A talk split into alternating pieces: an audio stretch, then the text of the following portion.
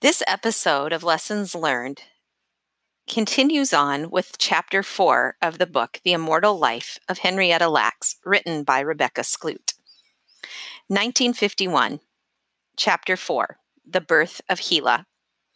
Gey's 21 year old assistant, Mary Kubicek, sat eating a tuna salad sandwich at a long stone culture bench that doubled as a break table. She and Margaret and the other women in the Gey lab spent countless hours there, all in nearly identical cat eye glasses with fat dark frames and thick lenses, their hair pulled back in tight buns. At first glance, the room could have been an industrial kitchen. There were gallon sized tin coffee cans full of utensils and glassware, powdered creamer, sugar, spoons, and soda bottles on the table huge metal freezers lining one wall, and deep sinks Gey made by using hand stones he collected from a nearby quarry. But the teapot sat next to a Bunsen burner, and the freezers were filled with blood, placentas, tumor samples, and dead mice, plus at least one duck Gey kept frozen in the lab for more than 20 years after a hunting trip, since it wouldn't fit in his freezer at home. Gey had lined one wall with cages of squealing rabbits, rats, and guinea pigs. On one side of the table where Mary sat eating her lunch, he'd built shelves holding cages full of mice, their bodies filled with tumors. Mary always stared at them while she ate, just as she was doing when Gey walked into the lab carrying the pieces of Henrietta's cervix. I'm putting a new sample in your cubicle, he told her. Mary pretended not to notice. Not again, she thought, and kept eating her sandwich. It can wait until I'm done. Mary knew she shouldn't wait. Every moment those cells sat in the dish made it more likely they'd die. But she was tired of cell culture, tired of meticulously cutting away dead tissue like gristle from a steak, tired of having cells die after hours of work. Why bother? she thought. Gey hired Mary for her hands. She was fresh out of college with a physiology degree when her advisor sent her for an interview. Gey asked Mary to pick up a pen from the table and write a few sentences. Now pick up that knife, he said. Cut this piece of paper. Twirl this pipette. Mary didn't realize until months later that he'd been studying her hands, checking their dexterity and strength to see how they'd stand up to hours of delicate cutting, scraping, tweezing, and pipetting. By the time Henrietta walked into Hopkins, Mary was handling most of the tissue samples that came through the door, and so far, all samples from the TeLinde, TeLinde patients had died. At that point, there were many obstacles to growing cells successfully. For starters, no one knew exactly what nutrients they needed to survive or how best to supply them. Many researchers, including the Geys, had been trying for years to develop the perfect culture medium, the liquid used for feeding cells. The recipes for Gey culture medium evolved constantly as George and Margaret added and removed ingredients, searching for the perfect balance. But they all sounded like witches' brews.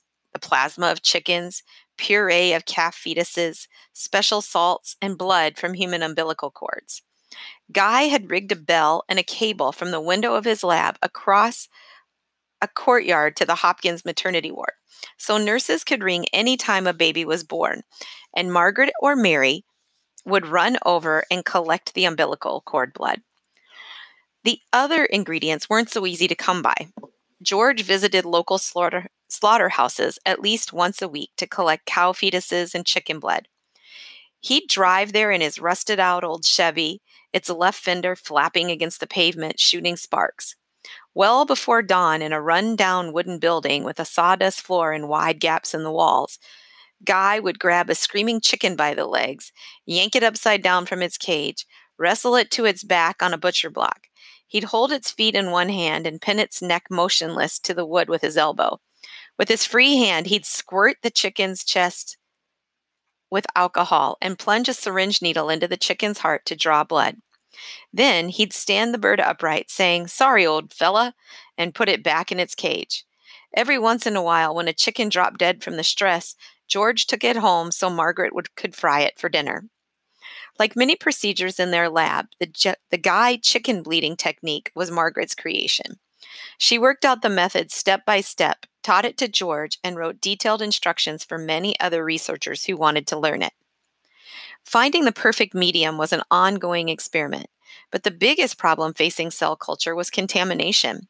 Bacteria and a host of other microorganisms could find their way into the cultures from people's unwashed hands, their breath, and dust particles floating through the air and destroy them.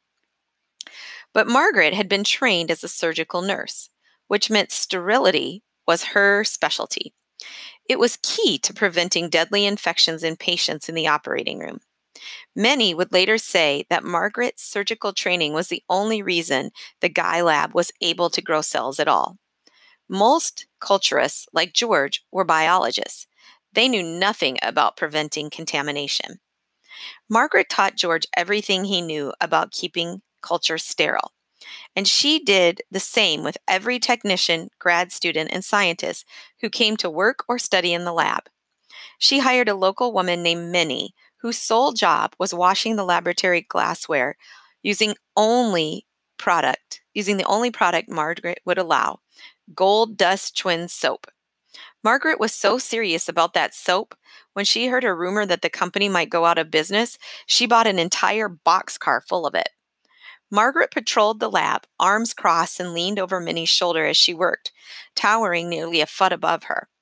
If Margaret ever smiled, no one could have seen it through her ever present surgical mask. She inspected all the glassware for spots or smudges, and when she found them, which was often, she'd scream, Minnie! so loud that Mary cringed. Mary followed Margaret's sterilizing rules meticulously to avoid her wrath. After finishing her lunch and before touching Henrietta's sample, Mary carried herself, covered herself with a white, clean gown, surgical cap, and mask, and then walked to her cubicle, one of four airtight rooms George had built by hand in the center of the lab. The cubicles were small, only five feet in any direction. The doors that sealed, with doors that sealed like a freezers to prevent contaminated air from getting inside. Mary turned on the sterilizing system and watched from the outside as her cubicle filled with hot steam to kill anything that might damage the cells. When the steam cleared, she stepped inside, sealed the door behind her, and then ho- hosed the cubicle cement floor with water and scoured her workbench with alcohol. The air inside was filtered and piped in through a vent on the ceiling. Once she'd sterilized the cubicle, she lent a Bunsen burner and used its flame to sterilize test tubes and used a scalpel blade. Since the Gey lab couldn't afford new ones for each sample. Only then did she pick up the pieces of Henrietta's cervix, forceps in one hand, scalpel in the other, and carefully slice them into one millimeter squares. She sucked each square into a pipette and dropped them one at a time onto chicken blood clots she'd placed at the bottom of dozens of test tubes. She covered each clot with several drops of culture medium, plugged the tubes with rubber stoppers, and labeled each one as she'd labeled most cultures they grew, using the first two letters of the patient's first and last names. After writing HeLa for Henrietta and Lacks in big black letters on the side of each tube, Mary carried them to the incubator room that Gey had just built, like he'd built everything else in the lab, by hand and mostly from junkyard scraps, a skill he'd learned from a lifetime of making do with nothing. George Gey was born in 1899, raised on a Pittsburgh hillside overlooking a still mill.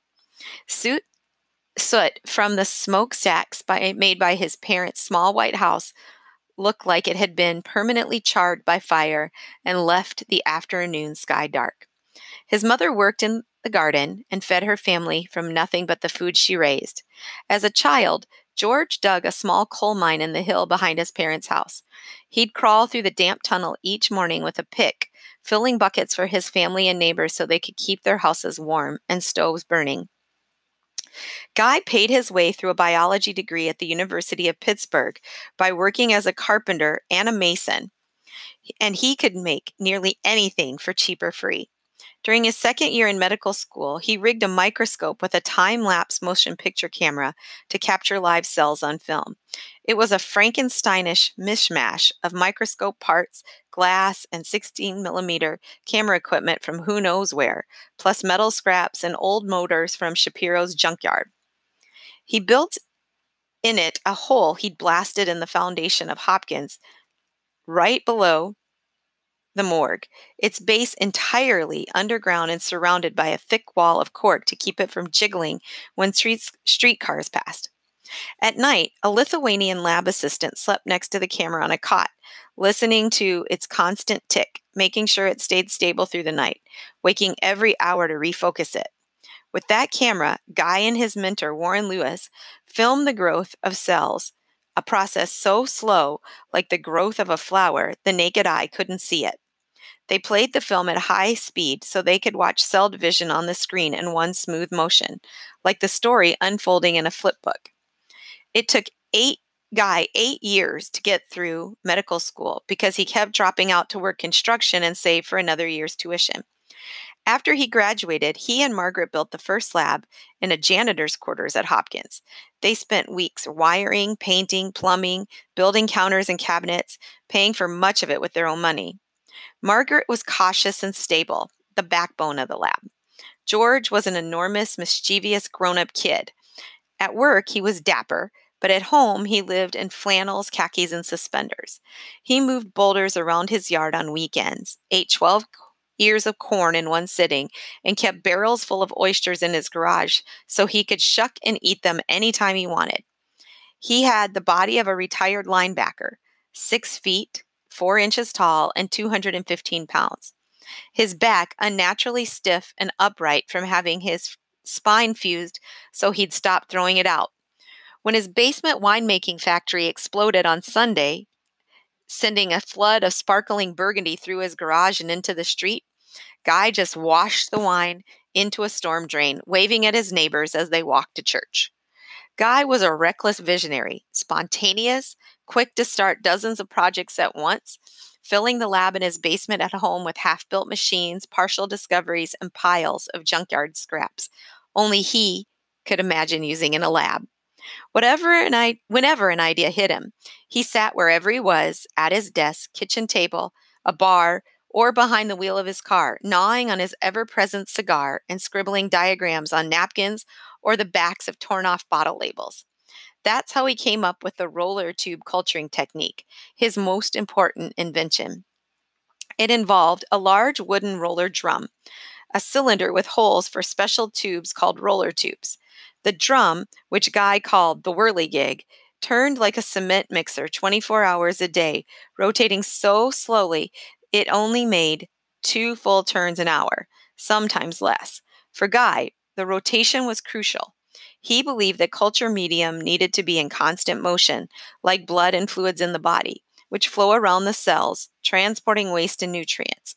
When Mary finally finished cutting the samples of Henrietta's cervix and dropping them into dozens of roller tubes, she walked into the incubator room, slid the tubes one at a time into the drum, and turned it on. Then she watched as Gey's machine began churning slowly. Henrietta spent the next two days in the hospital, recovering from the first radium treatment. Doctors examined her inside and out, pressing on her stomach, inserting new catheters into her bladder, fingers into her vagina and anus, needles into her veins. They wrote notes in her chart saying 30 year old colored female lying quietly in no evident distress, and Patient feels quite well tonight. Morale is good, and she is ready to go home. Before Henrietta left the hospital, a doctor put her feet in the stirrups again and removed the radium. He sent her home with instructions to call the clinic if she had problems, and to come back for a second dose of radium in two and a half weeks. Meanwhile, each morning after putting Henrietta's cells in culture, Mary started her days using the same sterilization drill. She peered into the tubes, laughing to herself and thinking, Nothing's happening. Big surprise.